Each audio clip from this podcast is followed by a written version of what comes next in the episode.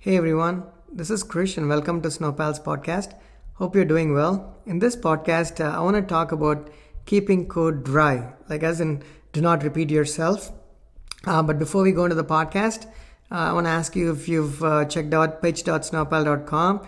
If you've not, uh, you should. Uh, and if you like charts and data visualization, we've got plenty of those. I have my own favorites, but I love the Sankey charts. So the next time you're on the product, check out the Sankey charts. Um, without further ado, let's get into the podcast. So, in this podcast, like I said, I wanted to talk about uh, keeping code dry. Uh, what does that mean? Let me take uh, uh an example, right? A more practical one, uh, which uh, takes our product into consideration. So, we have in our product, the business, in our business model and the data structures, at the highest level, we have something called the key uh, which is like your entrance to managing whatever it is that you want to manage. Uh, and then when you get into a key, you have blocks, uh, you have pods at the same level, and you have pods underneath blocks as well, right? So you have three to four levels of hierarchy, and then you could create tasks at each of these levels. Now that's just a high level example. Let's just remember that you have keys, then blocks, pods, block pods, uh, tasks, right? So the bunch of different models. Now they're all different and they are yet similar, right? And what I mean by that is they're different because they, they sit separately, they have dependencies on each other, they are sit in a hierarchy, uh, but they also have similarities in the sense uh, there are things underneath at the implementation level that we share between these items. Uh, one of it is metadata, right? You know, when was something created, when was something modified, who modified it, who created it, things of that nature. But there's other items that are data related, which are also shared between these uh, entities and models. Now that's kind of the high level. Uh, if I go any deeper, it wouldn't make that much sense in the context of this monologue. Uh, but the reason I give, uh, bring up that example is uh, when I start making some changes to a key, um, I make the changes to the key, right? I write it as though uh, there are no blocks or pods or block pods or tasks, right? Keep it simple. Just write it like as though that's the only problem you're trying to solve. Now, when you go to a block, I mean, it's all right to be cognizant of what's coming, uh, but I'm just, uh, I want to keep the early part of this monologue simple enough. So I'm saying ignore that there are other models or entities and be selfish, implement keys as though there are only keys and keys and nothing else but keys, right? Now you go to implementing blocks. You're going to identify, you're going to write some code and then realize, you know what, this looks a little bit similar to what I have for keys and you're going to write more code and you're going to realize oh this looks a whole lot similar to what i have for keys already. At that point you have one of two options. That should really it's really one option but at least on the surface right superficially you could say that you have one of two options. One is you can ignore the fact that you have keys and you did something similar and by you i mean you or your team member one of your team members. And again if you're working in a larger team you may not even know that someone did that because keys is if you're a smaller shop you know there are five six developers or whatever but if you have like 100 of them how are you supposed to know? But even if you have 100 developers each team is going to have like a smaller number so i think you'd still know. But in any case right you want to uh, you want to ask yourself a question which is hey uh, now that i'm writing this is there anything similar that this product could possibly already have? If it does have i do not want to reinvent the wheel right? I want to keep it dry if you did it or if you're in a much smaller team you know someone else did it because you code reviewed their changes then it becomes all the more easier at least for you to know that there are similar changes. So you go look for those changes. And now what you do is i said one of two options. One is copying everything you have for keys and pasting it for blocks. It works but it's super ugly and it's going to be a maintenance nightmare. It's got 50 other problems right? So obviously you don't want to do that. So that's why i said it's kind of an option but not really an option. The second one which is truly the only option is to make sure that you have it in one place and you use it in a number of places. And now again, depending on the stack you're in, and depending on the complexity of this particular problem, I just took a very simple use case here.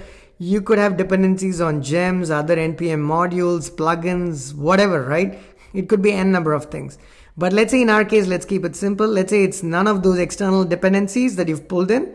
It's code that's literally sitting in your code base, but not even as a library, but literally in the realm of your own directory structures. In that case, you go look for that module or the mixin or the class or whatever it is, right, in the stack you're working on.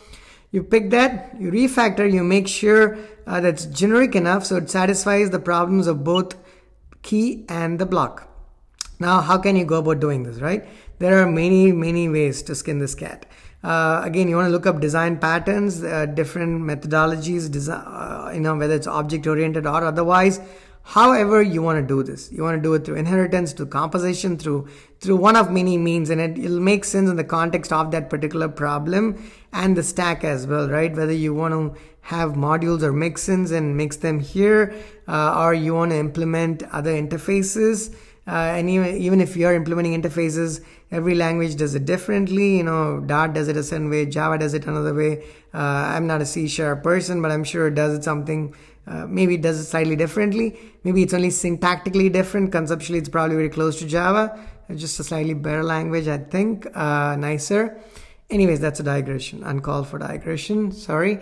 Uh, back to what we were discussing, right? So, depending on the stack, you want to pick how you want to go about solving that problem. But long story short, you want to keep it dry. You don't want to see the same line of code twice, right? Uh, generally, my rule of thumb is if it's one line or two lines, sometimes I'm all right repeating it, even though it bothers me. But I might not go all out to rewrite those pieces, especially if it means I have to touch 50 other files. Um, by the way, I, I actually don't mind touching 50 files almost every single time. Uh, the, the, the strong, the more strongly typed the language is, the easier it is. But if you're doing it in JavaScript or Ruby, it's a little more challenging because you know you have to rely on the editor catching a bunch of things which it does not, uh, not all the time at least. So you have to have your test suites, and if you don't have them, there's other ways you have to catch them. But if it's strongly typed, it's it's much easier, right? You can find these issues. So refactoring becomes a whole lot more pleasurable in strongly typed languages.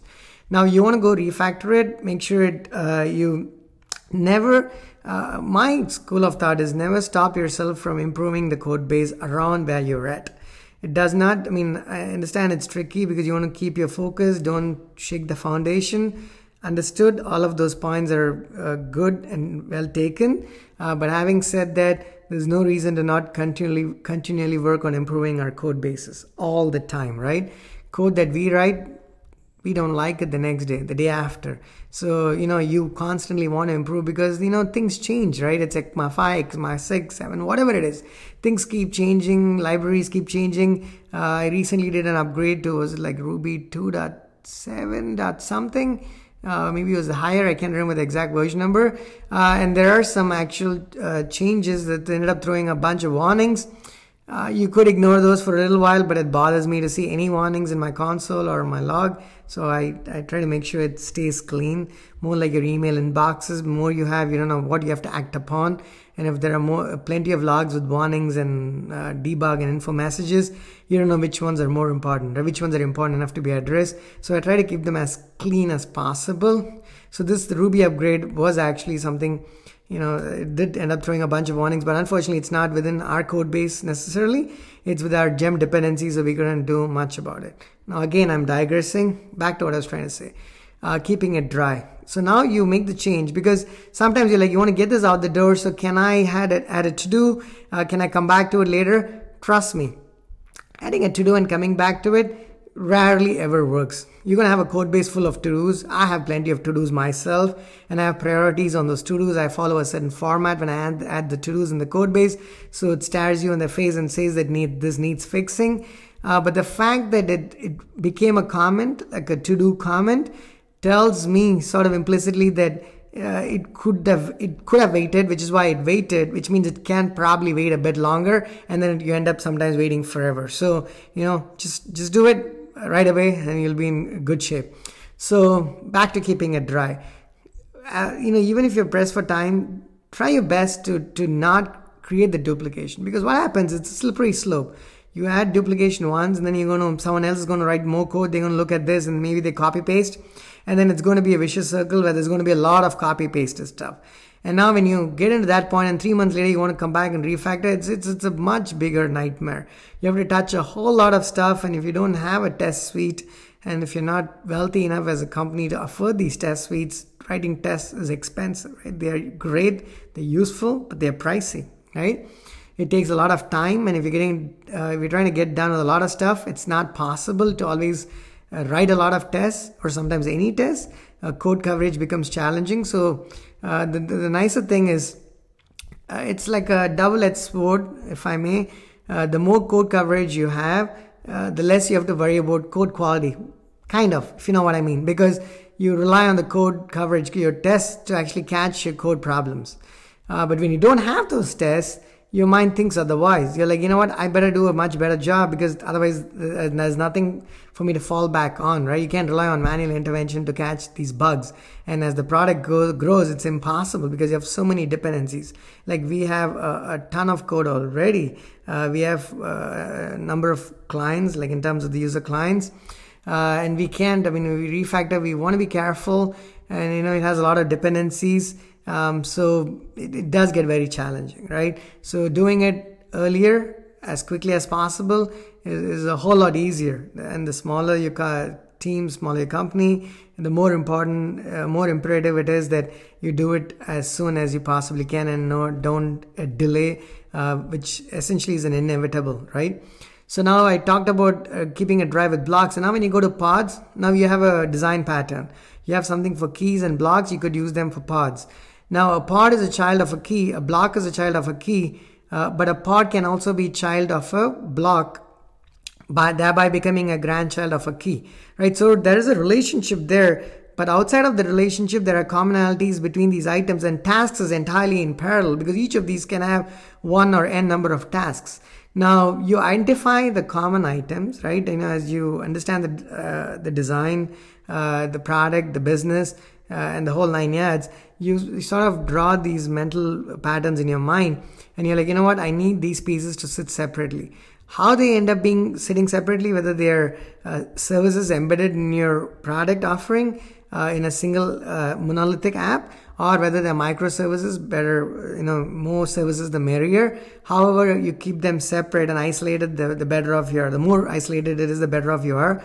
But that's left to you, right? That's outside of keeping it dry. You could keep it dry in one of many ways. Uh, but, uh, and the reason I say this, I felt the need to do a podcast because I did want to talk about this topic.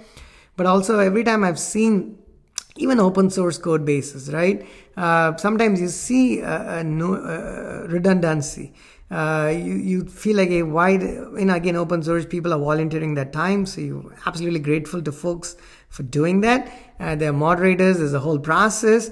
Um, so it's, it's uh, you know the, the larger uh, the libraries, the, the, more adopted it is, the more contributors. So it gets more challenging, and there are a number of open PRs at any given point of time. So all of this adds to the complexity. Right? The devil is in the detail. Uh, but if you're again, if you take your team, even if your company is thousands of developers, you bring it down to divisions and teams and departments and whatnot you end up in maybe 5 10 15 20 devs in a team i would imagine. Uh, so that's it's a big number but it's not a terribly unmanageable number of people. So you want to establish the, establish these patterns because the moment code starts appearing that does not look right that doesn't look clean that sort of sets a bad precedence. And there's someone else could someone else who joins a team might look at it might be influenced by it and might end up adopting it which is kind of bad, right? Then it starts spiraling because you had something which is not a great example. Uh, maybe you had a to do, but again, how many times do you carefully look for a to do and you're looking for design patterns that you want to adopt in other places in your code? So it's it's easier said than done, uh, and you'd be like, okay, what's uh, why would someone need even state the fact that you should keep something dry and not repeat yourself? It's because again, it's easier said than done. I can't tell you how many code bases I've uh, had the luxury of being able to both contribute to and reviewing or helping out with.